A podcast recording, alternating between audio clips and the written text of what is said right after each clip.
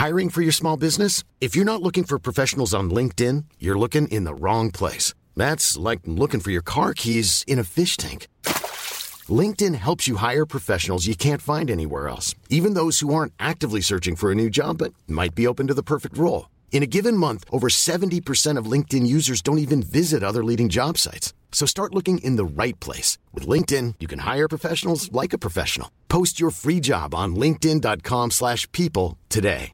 Ready to pop the question? The jewelers at BlueNile.com have got sparkle down to a science with beautiful lab-grown diamonds worthy of your most brilliant moments. Their lab-grown diamonds are independently graded and guaranteed identical to natural diamonds, and they're ready to ship to your door. Go to BlueNile.com and use promo code LISTEN to get $50 off your purchase of $500 or more. That's code LISTEN at BlueNile.com for $50 off. BlueNile.com code LISTEN.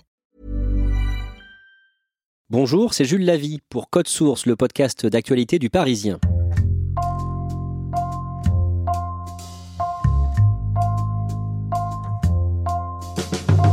Elle est revenue dans l'actualité cet été avec la sortie du film Une fille facile, dont elle incarne le personnage principal, mais dans l'esprit de nombreux Français, elle reste associée à l'affaire Ribéry. Prostituée cadeau d'anniversaire d'un footballeur à l'âge de 16 ans, tout le monde a retenu son prénom, peu de gens la connaissent réellement. Zaya Dehar fascine, séduit, irrite, intrigue. Code Source vous raconte l'histoire d'une petite fille qui voulait devenir pilote d'avion.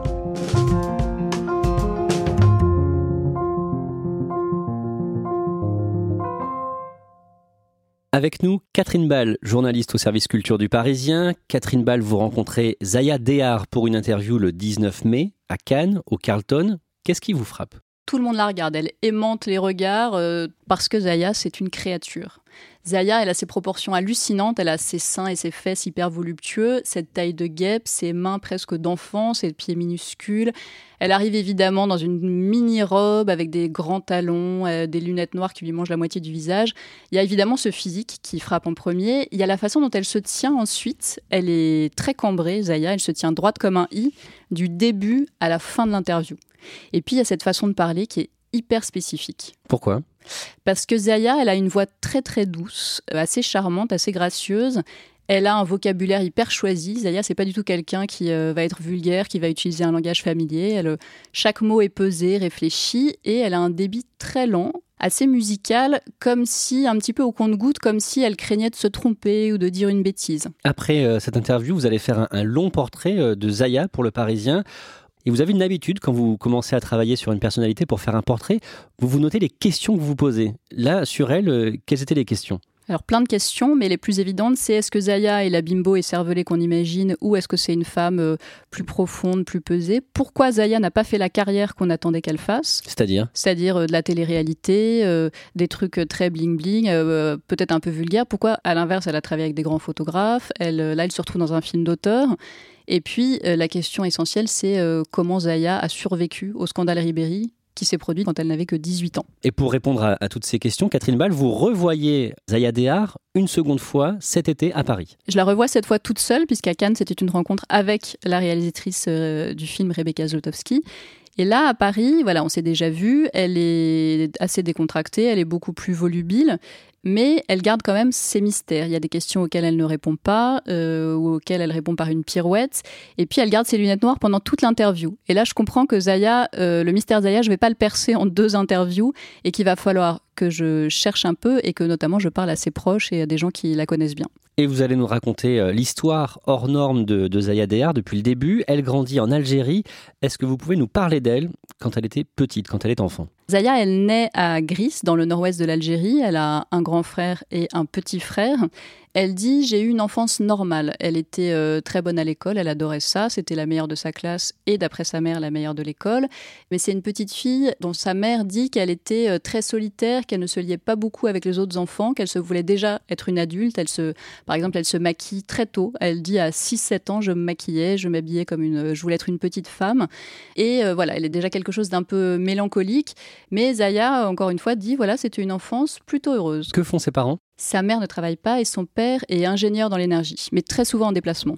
Elle est née en 1992. Quand elle est petite, c'est donc la, décennie noire en, en, Algérie, la guerre civile entre le pouvoir algérien et les islamistes euh, qui a fait des dizaines de milliers de morts. Ça l'a marqué Justement, elle dit au départ c'était une enfance normale, et puis quand on creuse un petit peu, elle a des souvenirs euh, horribles d'avoir entendu euh, des récits de villageois qui étaient égorgés euh, pas très loin de chez elle, des souvenirs de des images très frappantes à la télé. Elle dit tous les jours ou presque aux infos, il y avait des, des, images, on voyait des bébés égorgés à côté de leurs petits nounours. Un attentat a encore eu lieu ce matin à Blida, et les Algériens se font massacrer dans le silence quasi assourdissant de la communauté internationale. C'est quelque chose qui l'a évidemment beaucoup marqué, qui l'a certainement traumatisé. Zaya dit encore aujourd'hui, je suis paranoïaque, j'ai peur de tout. Dans la rue, j'ai peur euh, qu'il y ait un serial killer, elle a peur des psychopathes, elle a peur des terroristes évidemment. Et euh, par exemple, elle regarde tous les documentaires sur les serial killers. Est-ce que d'autres événements ont pu la marquer petite? Alors quand elle part d'Algérie, elle a 10 ans, il faut savoir que c'est parce que ses parents euh, divorcent. Donc il y avait sans doute une relation euh, conflictuelle, en tout cas pas très harmonieuse entre ses parents. Son père était donc souvent absent. Zaya dit Je n'avais pas de lien avec lui. Euh, voilà, la mère part quand même tout d'un coup, seule avec euh, ses, deux de ses trois enfants sous le bras. Elle parle pas beaucoup de cette période-là, mais on peut imaginer que c'était quand même pas une période tout à fait apaisée. Elle a donc 10 ans euh, quand elle arrive en France, quand elle quitte l'Algérie. Comment ça se passe pour elle les premières années en France? Quand la mère de Zaya part d'Algérie avec ses deux enfants, elle va s'installer chez sa propre mère à Sarcelles. La grand-mère de Zaya avait elle aussi divorcé et euh, laissé ses cinq enfants et son mari en Algérie. Euh, donc elle vit en France depuis un certain temps et elle a dit à sa fille euh, aucun problème, viens avec tes enfants, on, va vivre ensemble. Mais quand Zaya arrive effectivement en France avec sa mère et son petit frère, là ça devient beaucoup plus compliqué. La grand-mère n'a plus tellement envie de les héberger. Zaya dit on a été ballotté de foyer en foyer, on squatte à droite à gauche chez des amis. Elles vont à un moment, cette petite famille va se retrouver à Marseille, ils vont atterrir à Champigny-sur-Marne et elle qui adorait l'école, elle se retrouve à changer d'école ou à se retrouver déscolarisée pendant plusieurs semaines. C'était une période, elle dit, euh, même sa mère dit, Zaya, elle a beaucoup souffert ces années-là. Et comment ça se passe justement à l'école? Zaya, qui euh, était euh, comme un poisson dans l'eau à l'école en Algérie, se retrouve dernière de la classe. Ah, alors qu'elle était vraiment douée en Algérie? C'était la première de sa classe, elle dit, et même de l'école. Elle rêvait depuis toute petite de devenir pilote d'avion. Elle voulait faire des grandes études, avoir un bon métier. Zaya, elle avait beaucoup d'ambition. Tout d'un coup, quand elle arrive en France, elle se retrouve dernière de la classe et elle dit J'ai vu mon rêve se briser et c'était une déchirure. Du coup, elle fait quoi? Elle pense à s'inscrire dans une école d'esthéticienne et puis le soir, elle sort. Euh, Zaya, elle c'est restée cette petite fille solitaire qui se lie pas beaucoup avec les enfants de son âge. Elle sort avec des personnes plus âgées et elle dit, elle le dit assez joliment, elle dit Je mène une existence aventureuse. En fait, donc elle sort à Paris et elle commence à se prostituer, ce qu'elle explique en disant j'ai compris qu'il allait falloir que je capitalise tout sur mon physique parce qu'elle voit bien le corps qu'elle a, ses, proportions euh, incroyables. Elle sent qu'elle va pas faire de grandes études, que ça c'est plus à sa portée et donc elle décide voilà de tout miser là-dessus et elle se prostitue. Elle a quel âge à ce moment-là? Alors on sait qu'elle se prostitue à l'âge de 16 ans, peut-être que c'était un petit peu avant, en tout cas sa vie nocturne, elle a commencé un petit peu avant.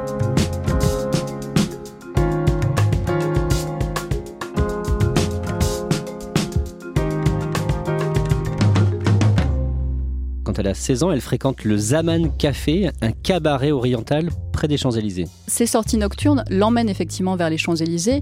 Et là, c'est un café qui est fréquenté par euh, des personnalités du show business, des footballeurs.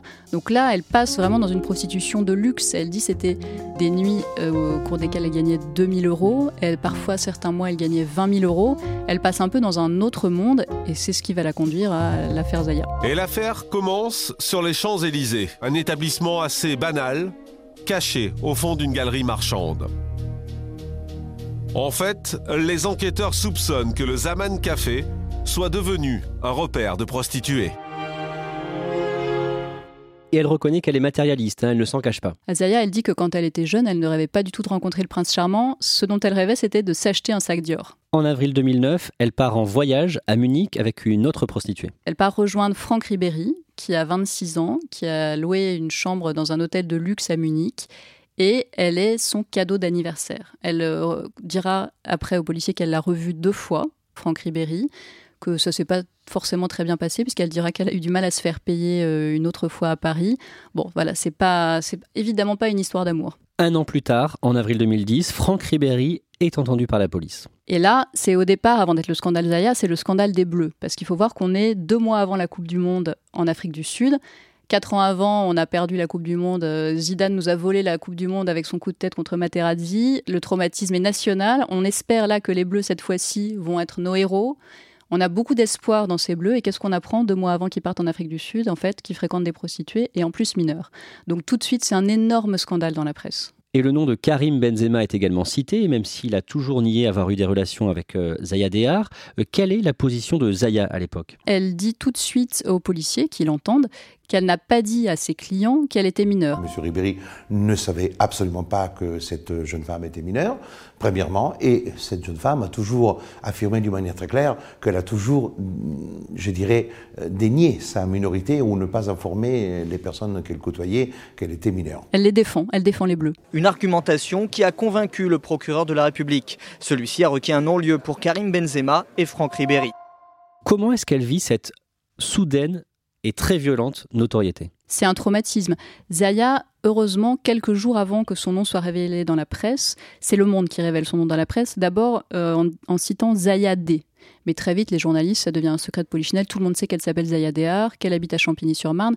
Heureusement, elle est prévenue quelques jours avant par une fuite que son nom va sortir et elle quitte l'appartement de sa mère et elle se réfugie chez un ami qui racontera que Zaya s'enfermait dans les placards, ne voulait plus sortir de chez elle et elle dira, elle, euh, j'avais l'impression que ma vie était foutue, que j'avais plus d'avenir, j'avais 18 ans et déjà cette étiquette sur la tête. Malgré ça, quelques jours plus tard, elle essaie de, de reprendre la main Alors elle se retrouve en couverture de Paris Match avec ce titre J'étais le cadeau d'anniversaire de Ribéry, une photo hyper bimbo, hyper sexy, une longue interview. Ce que diront ses amis après, c'est que Zaya, elle a jamais voulu faire cette interview. C'était un moment de vulnérabilité extrême. L'affaire, c'était d'une violence inouïe. Et quelqu'un a dû la convaincre que ce serait bien de reprendre la main, de parler, mais Zaya, elle n'avait pas du tout envie de notoriété. Elle avait une seule envie, c'est de se cacher. Mais elle s'est retrouvée à faire cette interview parce que Zaya, c'est une fille qui avait du mal à dire non. On a dû la convaincre. Je pense que ça a beaucoup joué contre elle, puisqu'on a eu l'impression à ce moment-là qu'elle instrumentalisait l'affaire, qu'elle voulait utiliser sa notoriété, et puis que voilà, certains se disaient, elle n'a même pas honte de ce qu'elle fait. En 2011, elle lance une ligne de lingerie sexy. Elle rencontre et travaille avec des grands noms comme euh, les photographes Pierre et Gilles ou encore le couturier Karl Lagerfeld. Pour le lancement d'une de ses collections de lingerie, c'est Karl Lagerfeld qui réalise le shooting photo, ce qui est quand même assez chic. Il dira de Zaya, euh, Zaya me fait penser aux plus grandes courtisanes françaises, euh, à la Belle Otero, à la Paiva, à Diane de Poitiers. Pour moi, c'est une fille qui n'avait pas tellement d'autres choix de faire son métier, qui avait un physique exceptionnel. Je suis assez fasciné. Elle se trouve qu'elle est fascinante. À cette époque, elle vit dans un très grand appartement dans le 16e arrondissement de Paris. C'est une espèce de bonbonnière dans une petite impasse du 16e arrondissement. Cette bonbonnière a été filmée dans un documentaire qui s'appelle Zaya de Z à A et on y voit un décor qui fait penser euh, à la fois à Hello Kitty, à Jeff Koons, à Marie-Antoinette. C'est rose bonbon. Chaque pièce a des noms. Par exemple, la salle de bain, ce sera l'amour à la plage. Tout est extrêmement travaillé et Zaya s'est fait aider par un décorateur, designer, vidéaste pour créer chaque pièce du mobilier, mais c'est elle qui a tout dessiné. Cet appartement fait euh, entre 250 et 300 mètres carrés, c'est le luxe absolu. Ce décorateur, c'est qui? C'est rien moins, euh, Patrick Ourcade, que celui qui a décoré la maison de Karl Lagerfeld. En juin 2015, Zaya Dehar pose nue pour une bonne cause. Pour l'association PETA, qui défend les animaux, Zaya, elle adore les animaux. Elle dit aujourd'hui que son rêve, ce serait de vivre dans un refuge entouré d'animaux, que voilà, ça, ce serait la vraie vie. Elle a eu deux petits chiens, il y en a un qui est mort l'année dernière. Elle était tellement attachée à lui que quand il est mort, l'un de ses meilleurs amis m'a raconté qu'il avait hésité à acheter un sosie du chien pour euh, que Zaya ne se rende jamais compte que son chien était mort, tellement il a cru qu'elle n'allait jamais s'en remettre. Mais Zaya, voilà, elle regarde des vidéos sur des phoques, elle, euh, les baleines, les dauphins, tout ça, ça la passionne beaucoup. Et quand elle se met à parler des animaux, elle est intarissable. Toujours en 2015, elle déménage à Londres. Elle quitte Paris. Elle vendra d'ailleurs quelques années plus tard son appartement du 16e. Et elle s'installe à Londres. Alors, elle dit qu'elle est partie toute seule pour fuir la solitude. Elle se sentait plus bien à Paris, elle avait du mal à se faire des amis, et à Londres, elle se reconstruit une vie sociale, modeste, parce que voilà, c'est pas quelqu'un qui a des tonnes d'amis, mais elle dit voilà, maintenant je peux déjeuner en terrasse avec des amis. Elle s'installe à Londres aussi parce qu'elle adore cette ville, elle trouve ça très beau, elle est dans un quartier très chic, le quartier de Knightsbridge, Et là-bas, elle prend des cours d'anglais. Vous l'avez dit, elle vit dans un quartier très chic de Londres. Avant, elle avait cet immense appartement dans, dans le 16e arrondissement de Paris.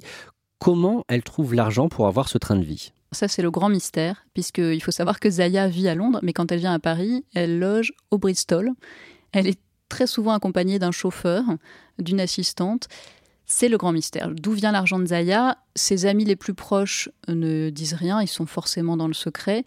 Certains imaginent qu'il euh, y a un homme ou plusieurs qui l'ont mise à l'abri, c'est-à-dire qui à un moment euh, était amoureux d'elle, était fou d'elle. Ce qui est sûr, c'est que Zaya n'a aucune restriction financière. Personne ne l'a jamais vue avoir euh, de limite en termes d'argent. L'argent a l'air d'être pour elle quelque chose de totalement abstrait, c'est ce que disent les gens qui l'ont fréquenté, et il coule à flot. Ce ou ces euh, bienfaiteurs, on, sait euh, de qui il peut s'agir? Alors il y a plusieurs hypothèses. À un moment, certains journaux ont parlé d'un Suisse qui s'appelle Yves Bouvier, très connu dans le monde de l'art, euh, qui a eu quelques démêlés avec la justice d'ailleurs. Il y en a qui imaginent à ce niveau de fortune un amant qui serait saoudien ou russe. Voilà, ça laisse la place à tous les fantasmes.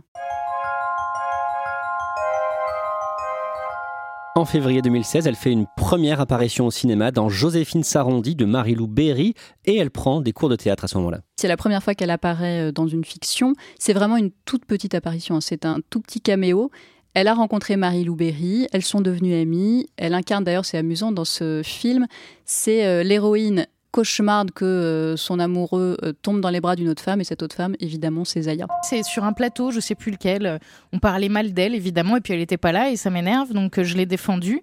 Et elle m'a appelé le lendemain en me disant ça m'a beaucoup touché, merci beaucoup, j'aimerais bien qu'on se rencontre. Et là, je cherchais quelqu'un qui dégage quelque chose de d'imposant. C'est ah. le cas de Zaya quand elle rentre dans une pièce, tout le monde se tait et toute mon équipe a fermé sa bouche quand elle est rentrée dans la pièce. Et à partir de là, Zaya a envie de prendre des cours de comédie. Elle en prendra à Paris, à Londres et à Los Angeles.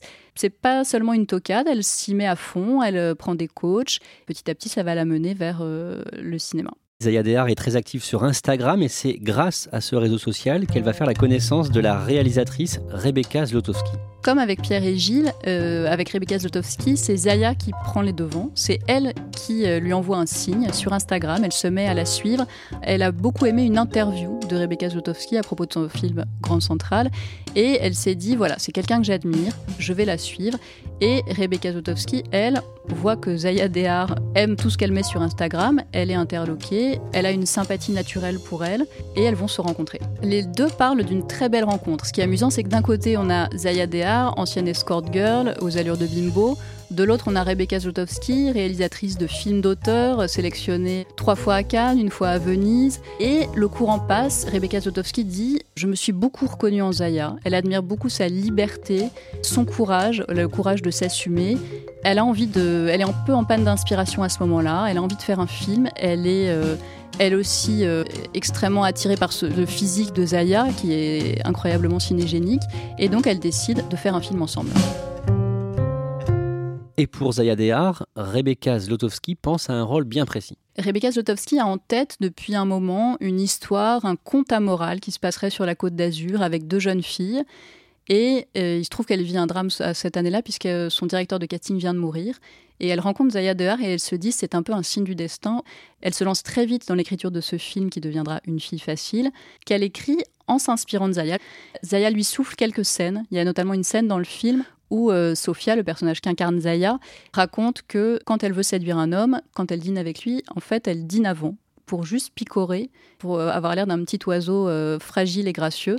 Et cette scène, elle se retrouve dans le film. D'un mot, de quoi parle le film? Une fille facile, c'est l'histoire de deux cousines qui passent leur été à Cannes, qui passent des vacances, et qui vont rencontrer un milliardaire ou millionnaire, enfin un homme très riche, qui est en vacances sur un yacht avec euh, un de ses collaborateurs. Et l'une des deux va le séduire et va, en échange de ses charmes, grappiller un petit peu de luxe. Comment se comporte euh, l'actrice Zaya Dehar euh, sur le plateau pendant le tournage? Zaya, quand elle arrive, elle a beaucoup bossé en amont. Elle a pris une coach qu'elle a payée elle-même. Enfin voilà, elle est très indépendante. Elle a révisé. Elle connaît son texte sur le bout des doigts. Et Rebecca Zlotowski dit c'était une actrice de rêve, c'est-à-dire que c'était une actrice qui n'avait jamais faim, jamais froid, qui n'était jamais fatiguée. Elle dit joliment, elle n'avait pas de problème de pudeur. J'étais toujours obligée de lui jeter un drap et on rigolait. C'est une actrice extrêmement docile qui remet absolument pas en cause les choix de sa réalisatrice. Après, c'est une comédienne qui ne cherche pas à, créer une ambiance de colonie de vacances. Voilà, Zaya, elle garde quand même un petit peu ses distances. Elle est très courtoise, elle est très agréable avec tout le monde, mais elle garde encore une fois son mystère. Et c'est une bonne actrice? C'est vraiment une bonne actrice. Dans le film, il y a quelque chose d'assez étonnant au début, c'est qu'on se dit, voilà, Zaya joue son propre rôle parce que elle est habillée euh, de manière euh, très légère, euh, voilà, elle est un petit peu exhibitionniste sur les bords. Mais en fait, quand on rencontre Zaya, on se rend compte que ben, Sophia, c'est pas elle. Elle parle pas de la même façon, elle se tient pas de la même façon. Elle a quelque chose à dire, c'est une interprète. Elle, elle est vraiment convaincante dans ce film. Qu'est-ce qui t'a apporté le mec là avec qui tu étais cette année? Comment il s'appelle déjà? Enzo? Ouais, alors? Je sais pas, de l'amour Ouais, l'amour. Moi, l'amour, ça m'intéresse pas. Tout le monde s'intéresse à l'amour Pas moi. Moi, ce que j'aime, c'est les sensations, l'aventure. Pour moi, les sentiments, ça compte pas du tout. Tu veux que je te donne un conseil? On doit jamais rien attendre. On doit tout provoquer par nous-mêmes. Tu comprends? Le film Une fille facile est présenté à Cannes en mai dernier à la quinzaine des réalisateurs. Il est sorti en salle le 28 août, mais ce n'est pas un succès commercial. En 10 jours, il a attiré 60 000 spectateurs en salle. Ça paraît assez peu parce qu'évidemment, on parle des films que quand ils font 3 millions au box-office. Pour Zaya, l'enjeu, c'était pas non plus de faire un carton au box-office, pour Zaya, il suffirait qu'il y ait un ou deux réalisateurs qui voient le film et qui aient envie de travailler avec elle, et le pari est gagné. Ce qu'il fallait aussi, c'est qu'elle soit pas ridicule. C'est pas du tout le cas. Les critiques ont été très bonnes. Le pari est vraiment largement euh, remporté. Que fait Zaya Dehar euh, de ses journées aujourd'hui? Il y a une partie de sa journée qui est dédiée à la préparation, puisque Zaya ne sort pas euh, en survêtement et pas maquillée. Donc voilà, il y a toujours un gros travail de maquillage, de coiffure qu'elle montre d'ailleurs parfois sur son compte Instagram. Après, Zaya euh, est quelqu'un qui lit beaucoup, qui voit énormément de films, elle a une vie euh, culturelle. En fait, il faut la voir comme une rentière, Zaya. Elle n'a pas besoin de gagner d'argent, donc elle travaille pas vraiment. Enfin, voilà, là, elle a fait ce film, elle a travaillé à des moments de sa vie, mais elle n'a pas un boulot au quotidien avec des horaires. C'est une vie comme une riche héritière qui habiterait en face de chez Harrods et qui passerait ses journées euh, à s'occuper, à rencontrer des gens, à socialiser et elle ne s'en cache pas, elle déprime souvent. Ouais, Zaya dit qu'elle est amoureuse de la dépression. Elle dit que c'est quelque chose qui est apparu euh, à ses 18 ans. Certains pensent que c'est apparu encore avant. Elle, elle, euh, voilà, elle situe euh, cette mélancolie, cette tristesse à ce moment-là, et elle dit voilà, la recherche de la beauté dans ses tenues, dans les photos et tout ça, c'est pour éloigner cette tristesse. Elle essaie d'embellir sa vie, mais c'est quelqu'un qui a un fond assez triste. Enfin, elle, est facilement euh, mélancolique. Sa mère dit d'ailleurs, euh, Bazaya, parfois elle est déprimée. Est-ce qu'on sait si elle a trouvé l'âme sœur? Beaucoup de ses collaborateurs disent euh, qu'ils ne l'ont jamais vue amoureuse. Même sa mère m'a dit je l'ai jamais vue appeler un petit ami ou fréquenter un homme. Zaya a toujours vécu seule et elle se définit comme profondément solitaire. Et qu'est-ce qu'elle dit de son rapport aux hommes? Zaya, on a l'impression qu'elle a décidé de prendre le pouvoir sur euh, sa sexualité et sur les hommes au moment où elle a décidé de se prostituer. Quand elle parle de ses années, de ses activités aux Aman Café notamment, elle dit Il proposait et je disposais. Un proche m'a raconté qu'elle lui avait dit on trouve que c'est terrible de coucher avec un homme en étant payé, mais ce qui est encore pire, c'est de coucher avec un homme sans être payé. Catherine Ball, euh, on parlait tout à l'heure de, votre habitude de lister les questions avant de travailler sur une personnalité pour un portrait. Euh, là, est-ce que vous avez réussi à avoir euh, toutes les réponses à vos questions? Non, il reste des mystères. Par exemple, ceux qui entourent son mode de vie, je n'ai pas du tout réussi à les percer. On sait, je ne sais pas aujourd'hui de quoi vit réellement Zaya. Après, sur sa personnalité, voilà, est-ce que Zaya est une bimbo et cervelée Non, certainement pas. Est-ce que c'est une vraie artiste? Oui. Ceux qui ont travaillé avec elle disent que c'est vraiment elle qui apporte les idées, que ce soit pour la couture, que ce soit pour le, pour le jeu, pour la photo. C'est une artiste. Est-ce que c'est euh, une femme totalement superficielle? Euh, Non, c'est une femme assez euh, qui s'interroge, qui se pose beaucoup de questions. C'est une femme assez mélancolique. Est-ce que c'est une businesswoman? Non, pas du tout. C'est plutôt une créative. Zaya, euh, est-ce qu'elle s'est remise du scandale Ribéry qui est devenu le scandale Zaya? Sans doute pas tout à fait, mais elle a fait quand même un, un bon bout de chemin. Et est-ce que Zaya est heureuse? Sans doute plus qu'avant.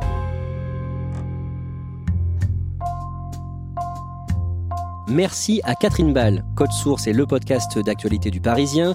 Production Jeanne Boézek et Clara Garnier-Amouroux. Réalisation Julien Moncouquiol.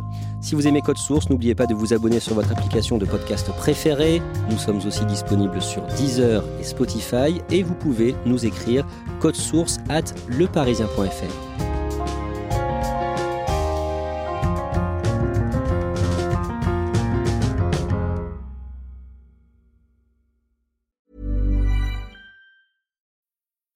need mealtime inspiration, it's worth shopping Kroger, where you'll find over 30,000 mouthwatering choices that excite your inner foodie. And no matter what tasty choice you make, you'll enjoy our everyday low prices, plus extra ways to save, like digital coupons worth over $600 each week. You can also save up to $1 off per gallon at the pump with fuel points. More savings and more inspiring flavors make shopping Kroger worth it every time. Kroger, fresh for everyone. Fuel restrictions apply.